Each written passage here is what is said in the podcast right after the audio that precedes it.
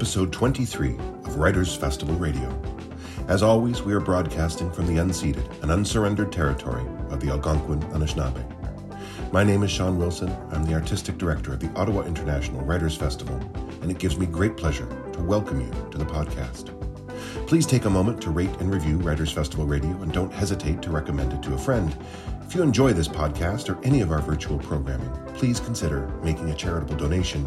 Your financial support will allow us to continue to bring you the world's most interesting authors and thinkers. We can't do it without you. In this episode, we look at race in Canada, specifically anti black racism. As Canadians, we have a proud tradition of comparing ourselves favorably to our neighbours to the south. That has long been one of the ways we avoid serious self reflection, but let's be clear Racism is alive and well in Canada. It exists in the RCMP, in government, on campuses, and in hospitals, boardrooms, classrooms, and newsrooms. Today, CBC's Idil Mussa speaks with two acclaimed nonfiction authors, Eternity Martis and Tessa McWatt.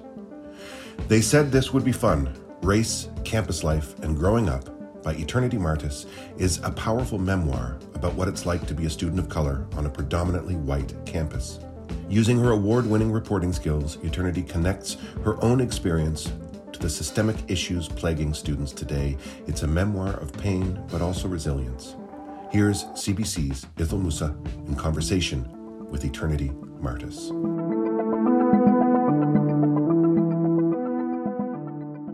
I really, really loved this book. I read it and I also listened to you as well. So oh, I was, wow. it was a joy to actually hear you read it, to be honest. It was it was lovely. Thank you. Obviously, this you know issue, this big the elephant in the room is this issue of race. And mm-hmm.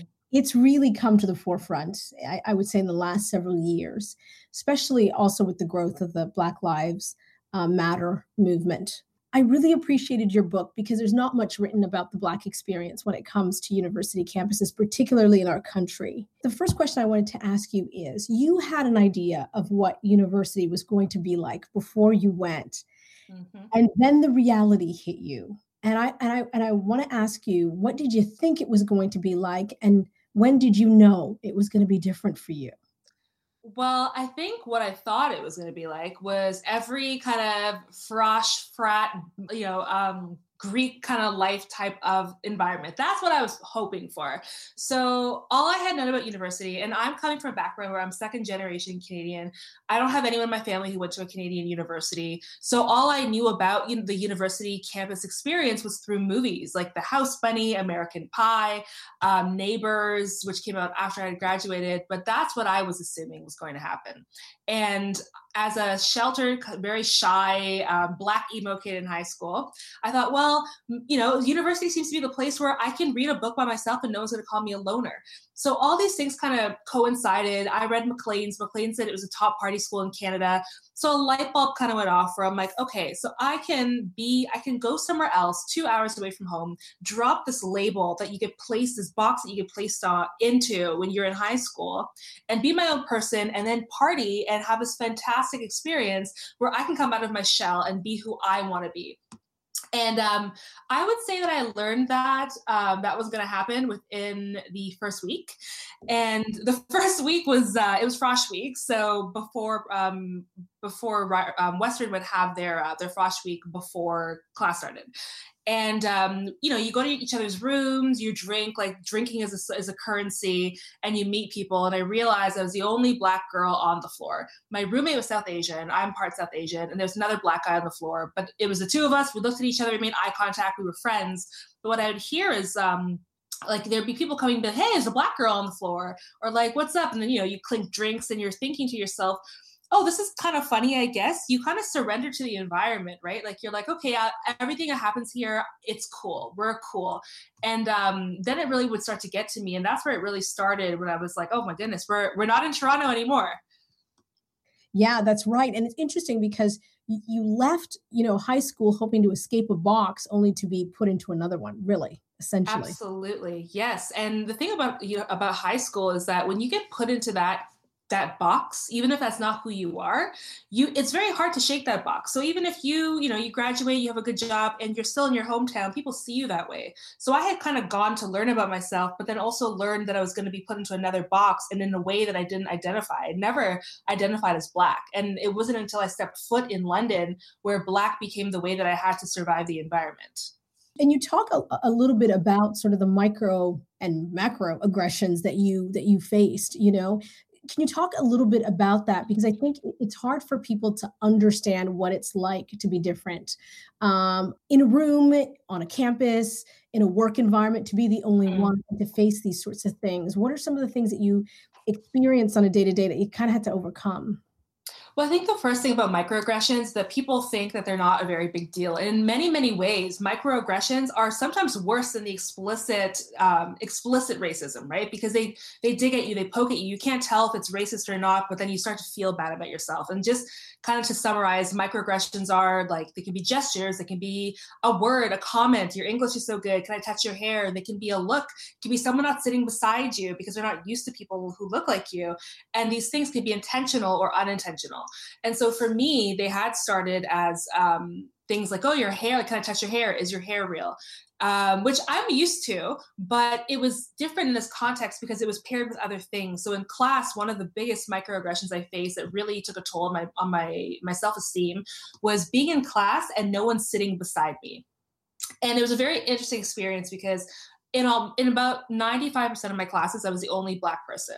And a lot of times in the conversations we were having i learned that i was the first kind of black person that these students who were kind of from just outside of london had ever encountered.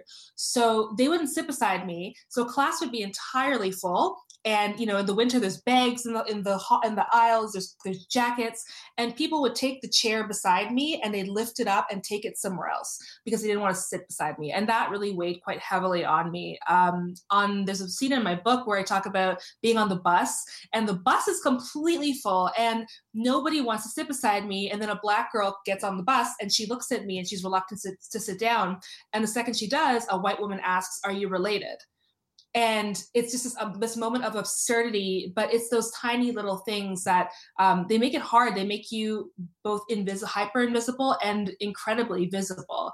Um, and so that's those were really really difficult um, walking on the sidewalk and white you know groups of white students having a conversation and then you having to step off the sidewalk. And if you don't just getting body slammed like you're not even there it was just everywhere. It was in class, it was on campus, it was in the library, it was going out at nighttime, it was everywhere. And by third and fourth year, I um I just kind of withdrew. I stopped participating in class, I stopped going out because I just didn't want to deal with it anymore. When you're telling me about all these experiences, you would think that you would find connection and camaraderie with other black people but that wasn't actually the case. Tell me a little bit about that and the conclusion you came to as to why. Absolutely. So i did have my one black friend in residence and we were close we were tight and we were we were loud we played a lot of hip hop we danced. It was great to have that. But then um, there was a lot of interaction outside of that. So there's a scene that I'm in my book where it's about I think it's October, and I'm just like, where are where are the black people? Because when I before I went to Western, everyone said there are no black people. I didn't ask questions. I thought, eh, I'll deal with it when it happens. And I see a black girl who's about my age. She's crossing uh, the bridge on the Thames. And I'm like, oh my gosh, I'm gonna make a friend. And I look at her and she sees me. And then when I walk past her, I'm thinking of all the things I'm going to say to her, and she pretends that she doesn't see me, and she looks down and she she looks away. And I'm like, okay, that was weird. But then as I started to see a couple of black people on campus here and there, they would do the exact same thing. They would see me from afar, but when I got close enough, they didn't they wouldn't look at me. And by the time I got to third or fourth year, I started to do the same thing to people. And I think what it is is that you you don't want to draw attention to yourself. When you're one black person in that environment it's already hard. Everyone sees you. You're very visible but you're also invisible. When you add more of us to a situation and when i get to third and fourth year and i meet other black students i notice this when there were groups of us people kind of stare at you in like fear and loathing they think you're obnoxious. Suddenly, everyone's watching you. They think you're being entitled. You're too loud. Your laughter is too loud. And there's this moment um, that's not in my book where um, I was um, do, part of a play, and we were a group of black girls. We were just hanging out and we were laughing. And I just happened to look over. We were in the cafeteria, I look over and it was like the entire cafeteria. They were looking at us. And so I could understand why you don't want to draw attention to yourself in that environment. So you want to be there for someone, but sometimes in a situation like that, being there for each other is just seeing each other from afar and not interacting. Right. Because you've got that policing that's happening with your behavior, how you look, how you act, which is ironic because when you think about universities like Western, all I can think about are big, obnoxious, broy guys. Yes. yes. And that's okay. And that's that's always seemed to be okay. And um, in the book, I talk about noise and the noise that Black people make. And um, having a group of Black people laughing is seen as obnoxious, but they were moving like frat houses to certain parts of different neighborhoods so that the frat boys who are predominantly white can make noise. So your noise is monitored who you are is monitored. We're black bodies in white spaces. So I can understand why we wouldn't want to interact even when we needed the interaction. Yeah. One of the, the stories I, I remember reading about involved cultural appropriation in, in the context of costuming. Yes. And something that's happened in, you know, university campuses like Queen's. And also it happened to you when you were at a bar.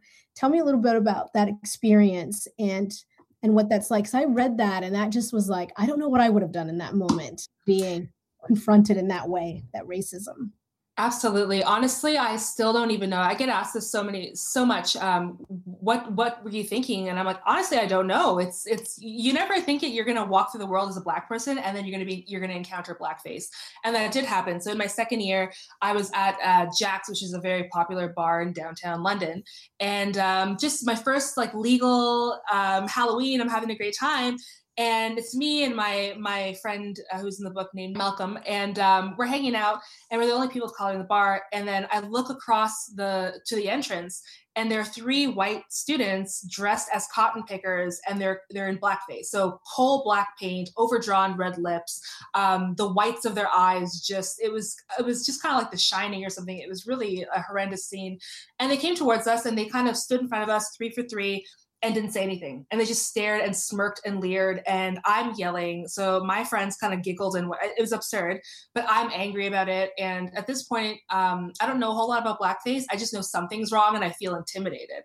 And I'm yelling at them, like, what's your problem? What do you want to say? And they're not saying anything. They're just leering and smirking. And it felt like it went on for hours. And after a couple of minutes, um, a couple of South Asian people came in and I saw their heads kind of just turned in unison and then they went over to do the same thing to them. And the girl who was there, she looked at me and I just couldn't intervene. Like it was just this moment of like just horror like really like an everyday type of horror where you don't know what to do and you're you don't know how to act you can just yell i couldn't hear anything all i'm seeing are these like faces staring at me and i it, it was really hard for me to kind of put it into words but what i do know about the situation is that in Canada, blackface parties, dressing up like campus parties and blackface, there's been a resurgence in the last 10, 15 years.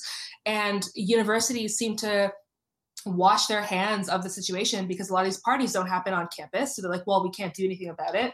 If it's at a bar, then you know you're you're students, but you're not on campus. And I think what, and I talk about this in the book, what the interesting thing about university is, is that it's this, it's this cushion where you're supposed to make mistakes. You're supposed to make the worst kinds of offensive mistakes before you go into the real world. And so it's a place where white people, and predominantly white people, can act out that anti-racist fantasy, but also that appropriation that they love to that they love to the don, right? Hairstyles, clothing, um, black scent and um, it's also anti-racist. And so it was really a defining moment i think in my time at western. It, i was in second year. It was just the beginning where i was like okay this is actually really bad. This is beyond your english is great. This is this is malicious like incredibly malicious. And after that i, I never actually went out for halloween again after that. That was a decade ago. Reading about that i, I just didn't know how i would have reacted in, in the situation. And i think the way that you reacted um, it, is very natural, I think, for many people of color when they're encountered with that kind of blatant racism. Eternity, this makes me think a lot about the role and the responsibilities of universities in making students feel welcome, included, and safe. Do you feel that Western did enough um, for students like yourself? And and if not, what should they be doing?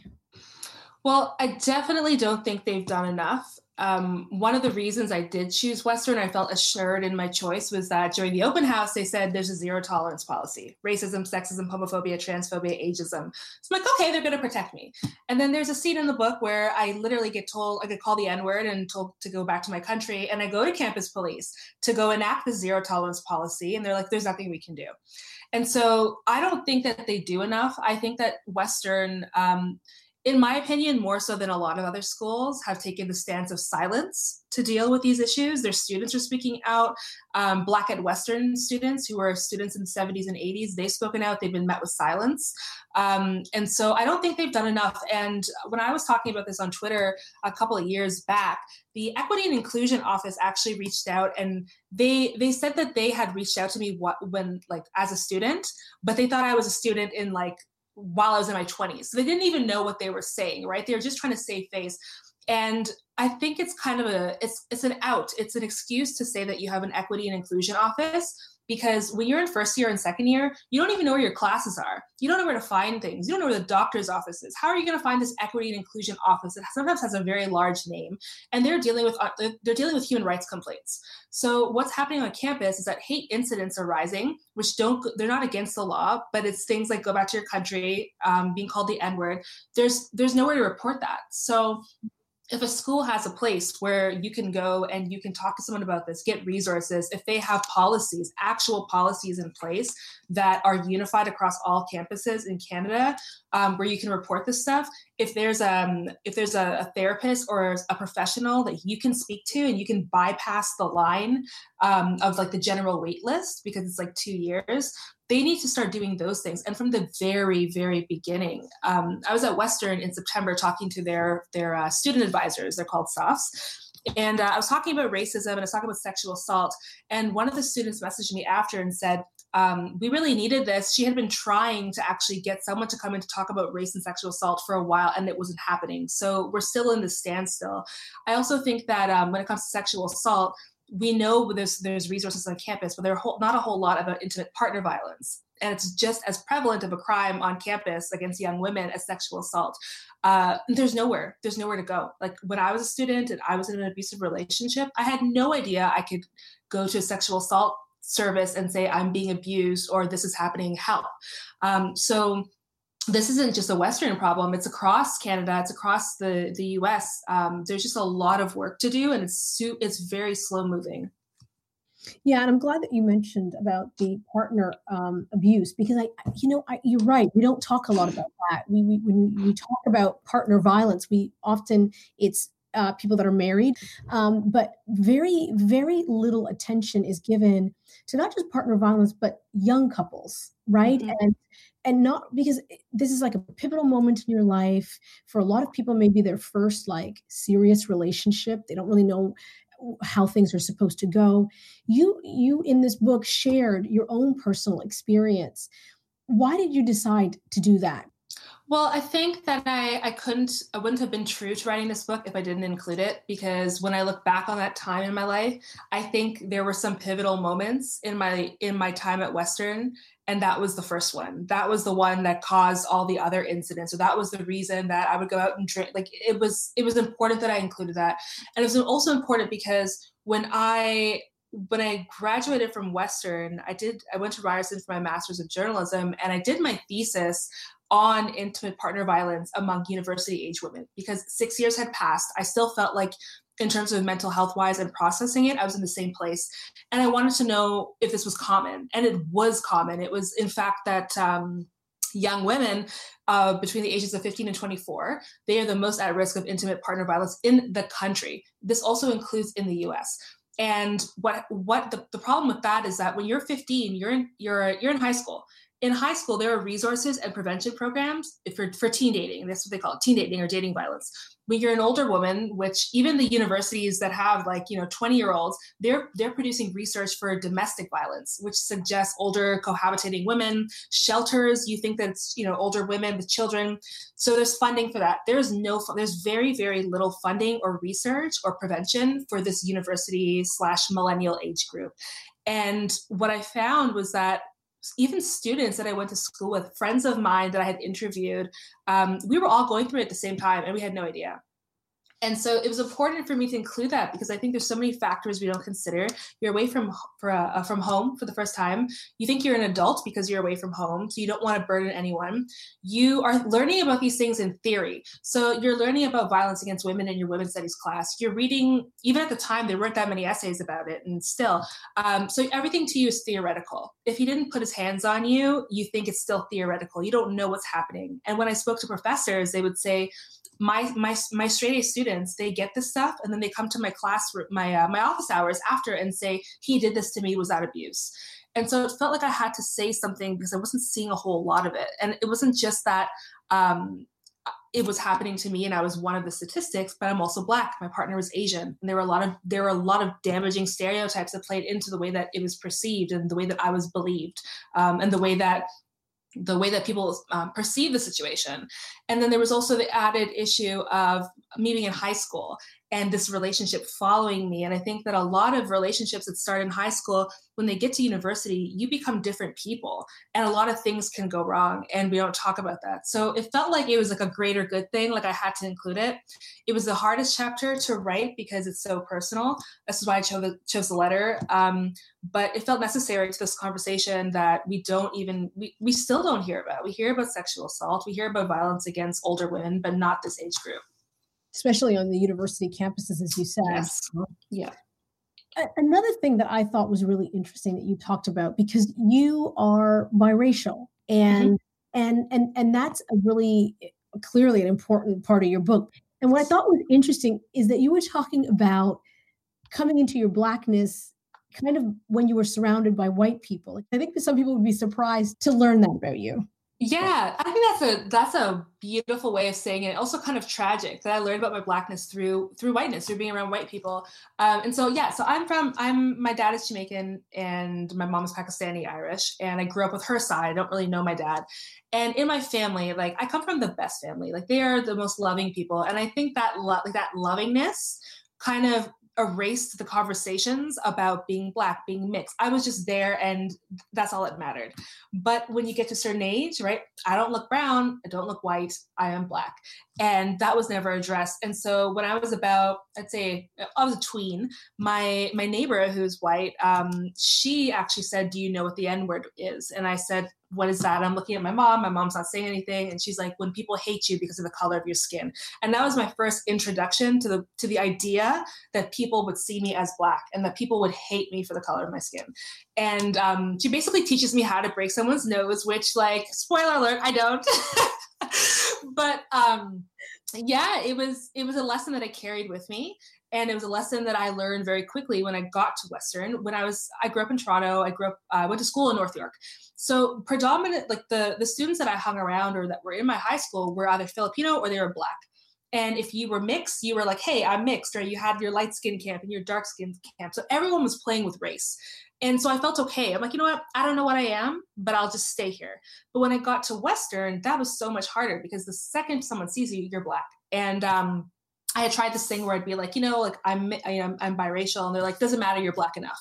And so I quickly learned that it didn't matter what I was. I was black. And on the other side of it, I wasn't black enough. And that was difficult. Um, trying to make friends or trying to be part of like a, a Black Student Association, it felt difficult. Um, and I also felt like at that point, I couldn't say it was mixed because if I said I was also brown, people would think like, oh, well, she doesn't want to be black. She's saying that she's mixed, so she's not black. And so it was, I was, I was not black enough, or I was too black. And so in that environment, I kind of just surrendered to it. And um, it was in reading actually feminist texts like Sara Ahmed, um, where I was like, okay, I can be both things. Outside, I am this person.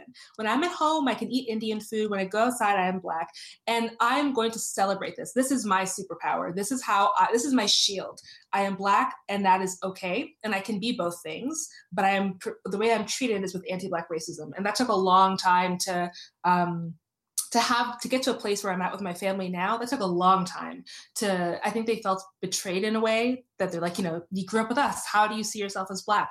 Um, but um, it was a journey and i think it was one that i was really afraid to write about because i didn't want people to think that i was selling out i didn't want them to think that oh she's mentioning that she's brown because she doesn't want to be black it's that when you're biracial or you're multiracial you don't fit in anywhere like there's nowhere you fit in and that's what i wanted to show um, and that it's up to you ultimately to decide how you feel but no one can decide that and make that decision for you that's true it's almost like again people are trying to put you in this box it's like, yeah, you are a black, and this is how I. But you're right. I mean, there's the identity that you are, right? What you actually are, and then it's how other people sort of perceive you. You know. Mm-hmm.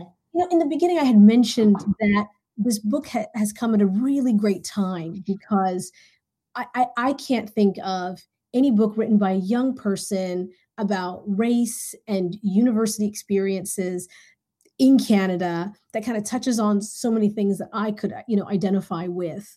Mm-hmm. What made you decide? Because usually people write memoirs when they're like 60. So. Yeah. well, I want to say this because it it irks me so so much. Um, I I'm also a journalist, and when I was in J school, the idea was that you had to unlock a certain age, pain, experience, gender to write a memoir, aka six year old white man. And if you thought about it, you were entitled, you were indulgent, you were lazy. And so that's what I kind of grew up on. And personal writing isn't wasn't as big as it is 10 years ago. So I had this idea, really I had this idea from when I started at Western. I would write it on scraps of paper, I write them, you know, I wrote it this as a book, as a as a novel, as a as a play, as a blog. And it felt like I really had to tell the story, but everyone around me when I would speak about it would say like you're 20 something. What do you know about pain? What do you know about suffering? And what that ended up doing to me, that dismissal of my experience, ended up making me see it as nothing. Like, oh, well, it was just nothing. I was whining. And um, it really wasn't until a couple of drafts in because I was actually writing the book as a humor, like humor. Like I thought it'd be a chapters in the humor section. And my editor was like, uh, no, this is really dark. And I was like, oh, it is? And it was it was kind of because that's what people tell you you're so young. What could you have you couldn't have suffered? And so i had internalized that. So i think when i had decided to turn this into a memoir not the play not the blog was around um, fourth year when i was in my first only class full of black women um, it was Black Women's History in Canada. It was the only place where we could come together, where I had seen so many Black women. Uh, we commiserated, we talked about this, and I realized all this time when people said, You're exaggerating, you're militant, you're angry, you're making it up, um, you're in denial, was actually, it was none of those things because everyone around me was experiencing it and they were really going through it.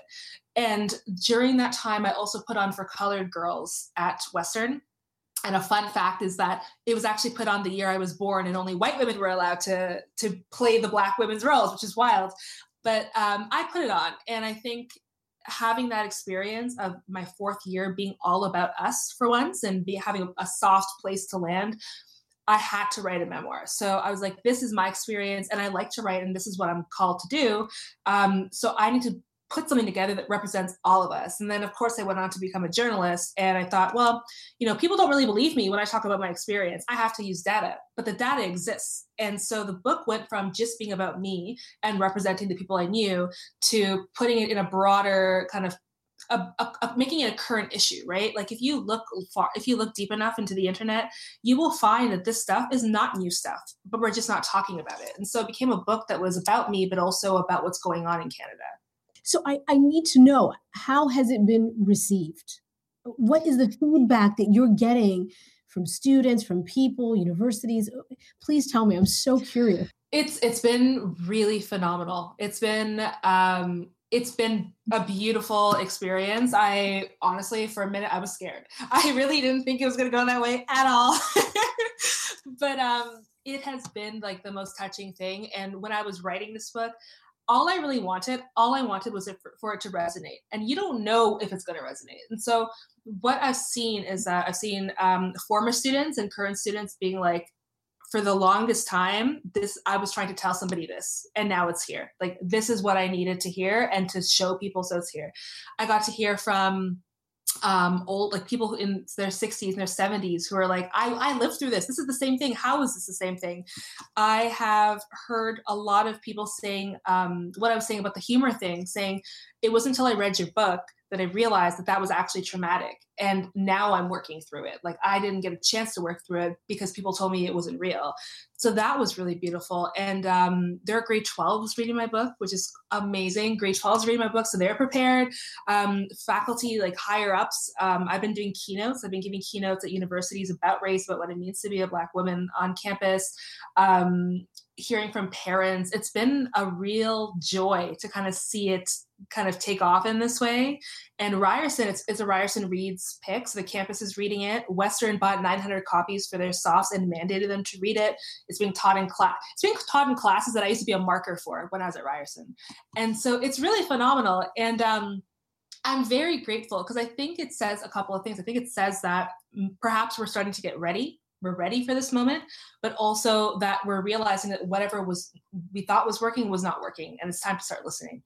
And so it's been uh, it's been an incredible incredible moment and i'm really really grateful that people even take the time to reach out to me. Um, my inbox is flooded with people just being like thank you and i'm like oh you're so welcome thank you. So yeah it's been great. If you could um, what advice would you give to a young eternity a few a few words you could tell your younger self, what would what would it be? I would say um, love yourself, know yourself, and make decisions that you are proud of. Because I don't think that we teach young people that enough about loving yourself and the milestones that we celebrate when you're young is you drink, you get a Western, you get your stomach pumped, um, you have sex when you don't want to have sex, you do all these things. And I thought that those were what I needed to do. But I think if I had taken time to know who I was and been firm about it and been who I was, I would have been able to make better decisions and love the decisions that I made, even when I made a mistake. And so I think it would have been nice to kind of take time to know who I was um, before getting into these situations and knowing that these superficial milestones that we teach youth are important to becoming an adult were not so important. And I didn't have to do those things. Yeah you know, I didn't, I've been asking you so many questions. I didn't give you a chance to read a section from your book. Is there anything that you want to read? Sure. Yeah. Um, just to like lighten the mood, I'll read something from uh, the the last chapter. It's my favorite chapter. It's uh, called "The End of the Rainbow," which is the one where I talking about where we're in the class full of Black women, and um, I'll actually read the last page if that's good with you, because I think it's so magical. Um, so, just a bit of um, of background. We put on this play, so we're putting on for Colored Girls, and I don't know if you've read for Colored Girls. It is tough. It is tough to read. The it's hard, and we were not ready, and we're like, we're not going to make it. Like, we're going to make fools of ourselves, and um, the first the first day we made fools of ourselves and then the second day we thought, you know what, we're just gonna bomb this, whatever, we'll get it done. And um, the first night, no one showed up. Really, it was like 12 people. So we thought we're moving to a bigger venue. We're gonna embarrass ourselves because we don't have people coming. And um, I could hear people like in the back, so I kind of peeked through the curtain, and there must have been over a hundred Black women in the audience. And I had never seen so many Black people in one place in, at Western. And they were from the, they were like there were there were grandmothers there, there were students, there were faculty, and it was so nice. And so um, while we were doing this play, we were so depressed, right? We were just like, the end is right there, the end is right there. And this play was really that moment. So um, I'll read from that last bit here. Um, okay. For many of us, this play, the words in the book, were defining moments of our lives at Western. It was a refuge for the rest of our time here and an extension of who we had become. And like the characters in the book, we were connected to each other now. Our colors formed a rainbow. Even in exhaustion and hopelessness, sisterhood does not give up on each other. We decided to move forward and do our last show. Seeing all those women in the crowd, friends, strangers, elderly women, faculty, other students, we knew that they also needed this play. We went on stage that evening and gave our last performance everything we had we weren't just unnamed characters. We were nurtured by snaps and affirming hums and nods and laughter and applause.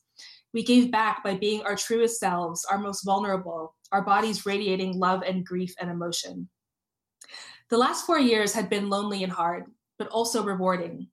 Some days were so dull and gray, it seemed like all the color in the world had gone away forever.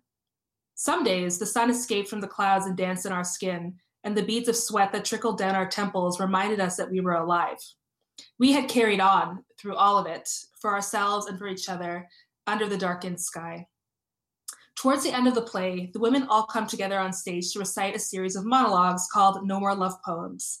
The lady in yellow talks about feeling vulnerable as a Black woman and the belief that they are immune to emotional pain. And this part's from the book, from the poem. But being alive and being a woman and being colored is a metaphysical dilemma I haven't conquered yet. Do you see the point? My spirit is too ancient to understand the separation of soul and gender. My love is too delicate to have thrown back on my face. At 18, I made the decision to come to Western, and I had experienced things I only thought were possible in movies. But it wasn't all about having a good time. I had enjoyed the tenderness of strangers as well as their rejection. I had felt the devastation of violence and loss and the healing of love and friendship. I had learned the power of my body, female, brown skinned, to inspire both desire and hatred to determine how I moved through the world. The experience was painful and healing, ugly and beautiful. And like the lady in yellow, I am still trying to understand the charged nature of my existence in this world, one that is highly politicized and racialized. As Jasmine moved to the front of the stage to deliver the last line, the thickness of anticipation swelled between us. And this is for colored girls who have considered suicide. Her voice broke, but are moving to the ends of their own rainbows. A sob ripped from her body, relief and pain at once. One by one, each of us on stage started to weep, a collective surge of emotion and exhaustion. In the audience, women wiped their own eyes and nodded in unison. As we took our final bow to a standing ovation of teary eyed audience members, I felt a lightness I hadn't known in years, a reassurance that everything was going to be okay. Hand in hand, our full lips quivering and tears sparkling as they rolled down our melanin cheeks, we looked up as the gray sky burst open, showering us in warm, colorful light. The rainbow had been there all along. That that is such a gorgeous, gorgeous passage. Thank you so much for reading Thank that you. and for doing this. And finally, there's a little bit of a development happening, isn't there? So There is. so tell us, let's end on that wonderful note about about the development of your book. Yes. So um, my book was sold at auction uh, for the TV and film rights. So coming to the screen. Don't know who's going to play me yet, but um, it was um, bought uh, by Temple Street Productions, and um, they have a um, a U.S. chapter, Boat Rocker Media. So yeah, so it will be adapted. I think it's going to be a TV series. It's very exciting. Uh, I'm looking forward to it, and um, as soon as I have more information, I will. You will. I bet you, I will be sharing it. I will be up there sharing it. But um, yeah, I'm thrilled. It's really exciting. Wonderful and congratulations. This is an absolutely incredible book. I loved it so much. They said this would be fun race, campus life, and growing up. Eternity Martis. Thank you. Thank you. That was CBC's Idil Mussa in conversation with Eternity Martis about her acclaimed memoir, They Said This Would Be Fun. Special thanks to the Ottawa Public Library and Library and Archives Canada for their collaboration in our virtual season. It's all available online at writersfestival.org, and all you need to do to connect with some of the world's most acclaimed authors is click play. Please consider making a donation to support our virtual programming, as it may be a long while before we are able to gather again in person. Interrogating our ideas of race through the lens of her own multiracial identity, critically acclaimed novelist Tessa McWatt turns her eye on herself, her body, and this world in a powerful new work of nonfiction. Shame on Me, An Anatomy of Race and Belonging is a personal exploration of history and identity, color and desire from a writer who, having been plagued with confusion about her race all her life, has at last found kinship and solidarity in story. Here's CBC's Idil Mussa in conversation with Tessa McWatt. Tessa thank you so much um, for being a part of the Ottawa International Writers Festival and talking to me about your book, Shame on Me An Anatomy of Race and Belonging. Um, there are a lot of questions I want to ask you about this book. Um, but the first question that I want to talk to you about is a question that you have gotten asked a lot in your life, which is, What are you? Right? It's a question that people ask when they just can't seem to pinpoint where you're from, and they want to categorize you. They want to slot you somewhere. And that that question's followed you throughout your life. Can you tell me a little bit about having to answer that question and and the more important question which you thought needs to be answered which is who am i Thanks so much. It's really a pleasure to talk to you. Um, and um, that question, yeah, you're you're right. It's it's been that you know the, the, it comes from the, an, an, episode in the book that really starts the book, which is when I was eight years old in class in uh, in Toronto in in Willowdale, and um, so uh, the, the the word Negro came up, and nobody knew, including myself, what what the word meant. And so, um, you know, we were all looking around at each other, and then someone says, "Yeah, Tessa," you know, and I I knew exactly where I was from, and I knew, you know, um, uh, you know that our that our family had black um, heritage, but I didn't know what a Negro was, and so the teacher sort of went, "No, no, no, no, no. That's you know, that's not that's not quite right." You know, um, there, um, what are you, Tessa? And, and I and I couldn't answer the question. And so the, the the book sort of heads off in that direction to answer that question because I couldn't answer the question because, like I said, I didn't know the word, even though I knew um, the concept of blackness. And and but she was telling me though that that's not true. That there was something else. So and as I mentioned in the um, in the book, I think it was the moment that I became a writer because it became this this moment that I sought to unpack what that meant you know what am i you know? And it and i knew that it had to do with the way that that that the teacher was talking about it had to do with some kind of material thing. It had to do with biology but my biology was so complex that i knew from my from my family that the book heads off on dissecting on analyzing on unpacking that whole idea of biological race being something that is true, that um, that is something that is uh, that people rely on, and how unreliable that is as a way of understanding the world.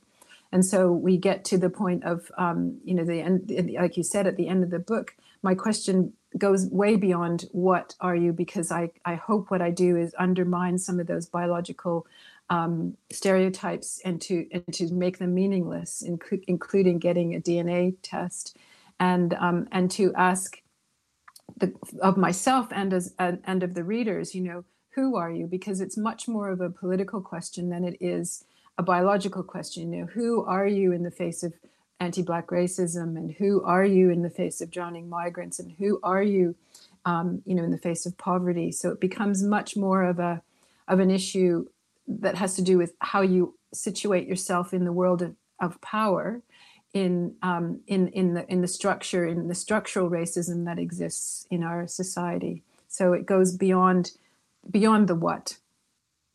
Yeah, and you know, I, I remember you talking about being sort of on the receiving end at different times in your life of racial slurs, and it just can't seem to, you know, you're Susie Wong or you're you know black bitch, Pocahontas. I just don't know where what to call you that ambiguity do you think when you're talking like as you just mentioned about power and people trying to to figure out where you are in that sort of power structure that do you think you have benefited from that ambiguity or has it been a burden? That is such a good question um, because i think you know i think that that that structural racism the way that i talk about it in the in the book is very much about um, my metaphor for it is very much the plantation system you know so that we're talking about a uh, a structure that was based on colonizing a country murder and enslavement and indenture.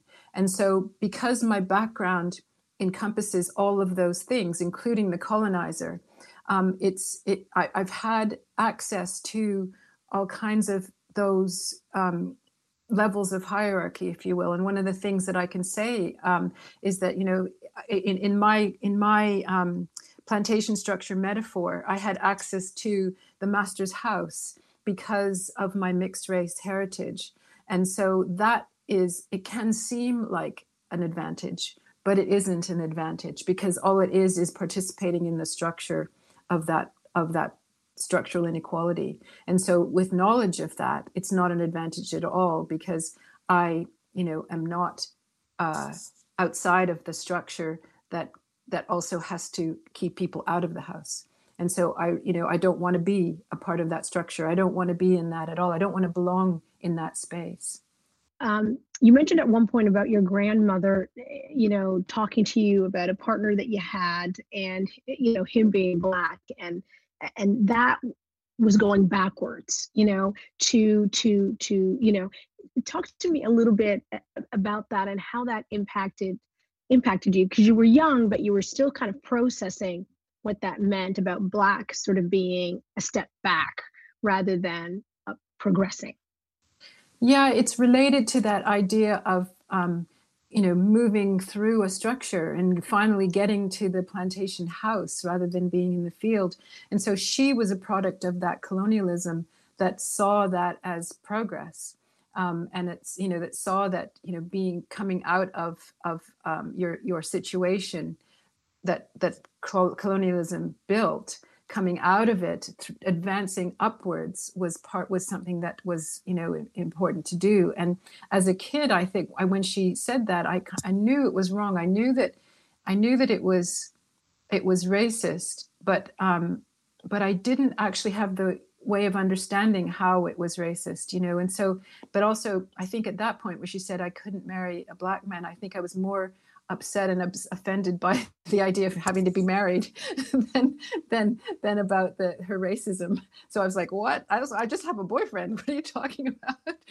so it was more that, but I I kind of I obviously I understand it now, but I think I understand it now as a part of her um, colonization. You know, a part of her her her own mentality being colonized to to perpetuate that essentially what she was really trying to do was to help you. It, it wasn't out of maliciousness. She wanted the best for you, and she saw that as a socially going that going backwards. You, you know, Tessa, your your the title of your book is "Shame on Me," and and and the the concept of shame comes up up again and again. And there's something that you say about that, and you said shame buries our anger, but also our compassion.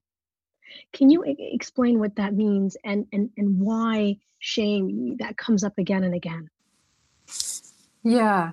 Um, so the, the, the shame, I'll just, I'll address the, the idea of shame first as a general thing in that um, I find it difficult to uh, accept that any of us isn't ashamed and full of shame at the way that we can currently live and that there's so much inequality and that there's such a division in society that we that we are all taking part in you know? And so so i think it's our shame as a as a as a um, uh, a kind of collective thing but it's definitely my shame in terms of feeling like um, you know i was born out of a system that is that was so um, it was so uh, unequal that that and and so and that I participated in that system. And as a kid in Canada I participated in that system of of a kind of liberal idea that you get that you get better and that you get high, you go higher you know? And so I think it is all of our shame as well as that particular shame of um, you know slavery um, of being related to slave in um, overseers to being related to um, people whose families sold them into slavery. You know, so there's a lots of shame around race. And w- what I meant why about it burying our compassion, I think, is that it if if shame is shame makes you hide, you know, and so it doesn't allow you to um, be upfront about your place in the society in which you are functioning. And if you're not upfront about that place, then you you kind of you can't see um, your own you can't see others. So if you can't see yourself in that place, then you can't see others in that place and your responsibility to them. And I think one of the things that the book does and the book um, tried to do in terms of uncovering that shame and why it's so there, it's like so that I can kind of throw it off. And so it's not because it's so because I don't want it to be my shame. I say shame on me because it's the shame of a system and it's the shame I inherited. But if I throw it off by being present and being aware of my my place in a in a um, uh, a structure, my place in society, and my place in in terms of power, then I can see what my job is as a fellow citizen and human being to be compassionate to to others. I don't. I'm not worried about my place in it so much. I'm worried. I'm, I'm thinking about others. And on that note, Tessa, I'd love for you to read um, a portion of your book. I think this would be the perfect time. Great. I think I'll just read. Um, so the book is is structured like a like an experiment. It's structured and it's in it's in response to um, the the kind of biological um, and um, uh, the the kind of scientific racism that took place in from the you know 15th century on, but in a particular moment of um, the height of slavery and and height of colonialism, and it's so it's kind of as a response against that to that scientific racism, and um, and so I um, I structured it as a as a as an experiment. So it has sections hypothesis, experiment, analysis, and findings. And so I'm just going to read from the beginning section um, called hypothesis. A young Chinese woman, so young, nearly still a girl, runs through a field of sugar cane. Her cotton shift is torn, her hair wild, there is fear on her face. My grandmother. She is escaping something terrible. Her legs are scraped by sharp stalks. Blood is dripping from her knee. I imagine her eyes are streaming with tears. She is running because in her countryside village in Demerara, British Guiana, she has just been raped by her uncle. I imagine my Indian ancestor as a strong woman, perhaps originally from Oudh, modern Uttar Pradesh who could squat easily, hunched over green, sword like leaves sprouting from emerging stalks. She is exhausted pulling weeds out of unfamiliar soil in British Guiana. Thin, fragile from the 112 day journey by ship, she is lucky to have survived on a daily ration of beef or pork, suet, a biscuit, a few raisins. My Arawak ancestor is in a dugout corial on the Burro-Burro River that runs through the Iwokrama forest. She paddles past a giant otter, sunning itself on a tree stump. My Portuguese ancestor, perhaps from Madeira, arrives among the first free immigrants to the colony in 1835. In her small Hessian sack, she has hidden 20 delicate squares of lace that she stitched while watching her father haul his fishing nets from the sea. There is a rumor about my French ancestor, but she will never confirm for anyone in the colony that her father had a chalice and a silver ring with a hexagon pattern, the Star of David, hidden in his suitcase when he arrived from France. My African great great grandmother is lost amongst trees that don't know her name, don't speak her language, trees that have erased her. She can't find the path that will take her to the clearing. She is getting weak. I reach out to take her by the hand. My Scottish great great great grandmother takes her last breath in East Lothian, and the book she has been reading falls across her chest. She never knows about the brown women with their hands in the soil. That is very, very beautiful. Thank you, Tessa. You know, as you read that, I'm thinking about all of these people in your your ancestors in your family that help make and create you and their histories, their stories, their geography. And in your book, you write about taking a DNA test, which is very much in fashion these days of people trying to figure out all of these places that they come from. And it seems to be in vogue right now. People want to know. I'd love to know why you wanted to take a DNA test and what you think it says about us as a society that people are so curious at this moment in time about their history and their and their ancestors. Yeah, I think that I wanted to. I, I mean, I didn't I didn't ever not know my history in terms of, you know, through stories. And that's what the book is about. It's about, you know, I got a lot of stories from my family, from my mother. There are things that are handed down, and you kind of know who you are. We knew what the, the makeup, the genetic makeup of our family was. And if you know Guyana, then you know it has these possibilities as as as um, you know background. But I guess what I wanted to do was um, kind of again for the book for this idea of of biology over stories.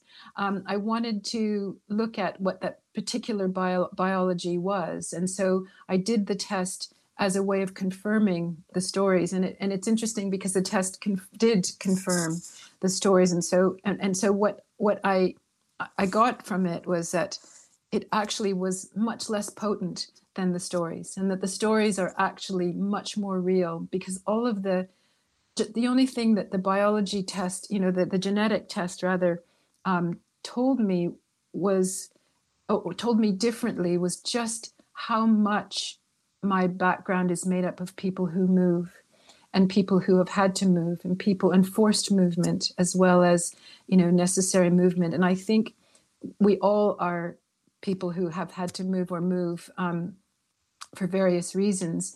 And so anybody that has a mixed background like that, um, it, it's interesting to find out just uh, uh, where it's you know where people have come from. But it, it wasn't as powerful as I thought it would be. In other words, my, you know my my parents' stories are far more powerful. And to answer your question about why now, you know, I think there's such instability in the world, and people are looking for ways of belonging that might not have to do with national ways of seeing each other and or, or ourselves. And and I and I also think the world is far more divided um, between you know those who have and those who have not, and and those who have and are, are those who have not rather.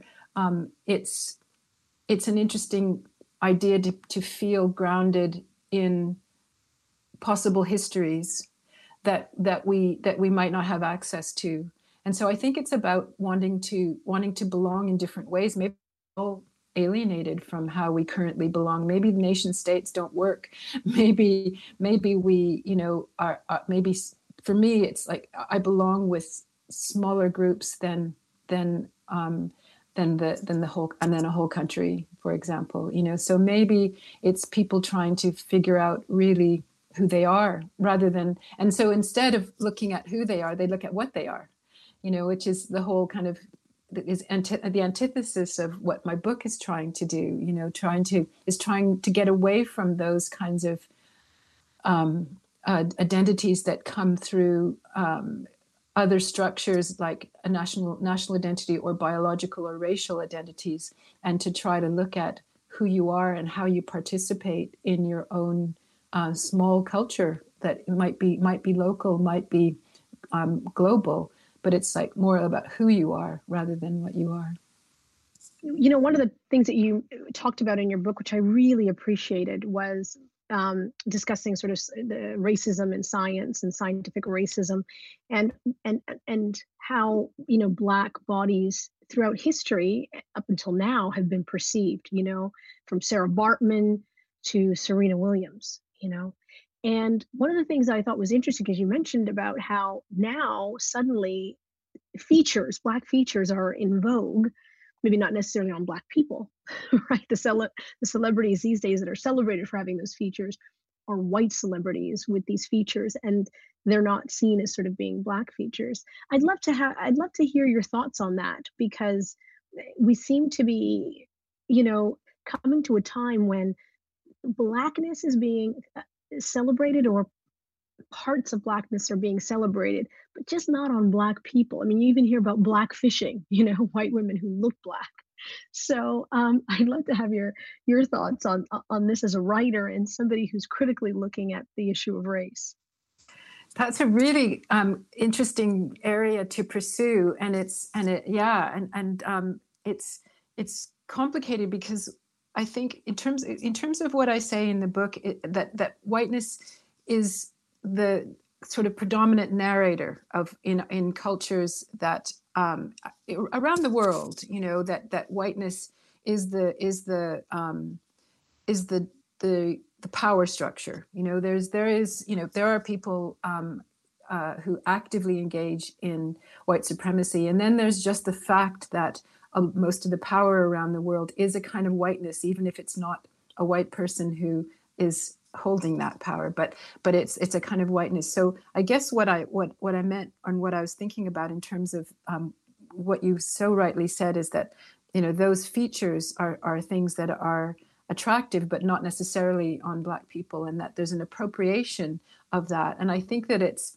it's interesting because i think that that there is um, that there is an exotic you know there's an exotic exotic sexualized way of thinking about a black woman and a black black woman's body that goes um, that is historical you know that there's they've, they've been objectified.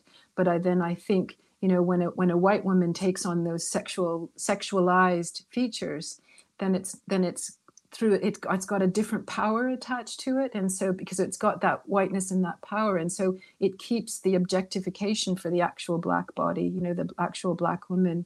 And so it perpetuates that plantation mentality you know perpetuates the the whiteness in the in, at the top echelon and the blackness in at the lower echelon while still appropriating the sexuality that is traditionally associated with with black bodies. And so it's very very tricky. And it's also something that has been um, appropriated by capitalism. You know capitalism has you know the market has found how to how to sell those um, bits of black bodies that um, that that white women want to want to possess. And so it's um, it's it's a kind of really um, insidious cycle of objectification and yet appropriation at the same time.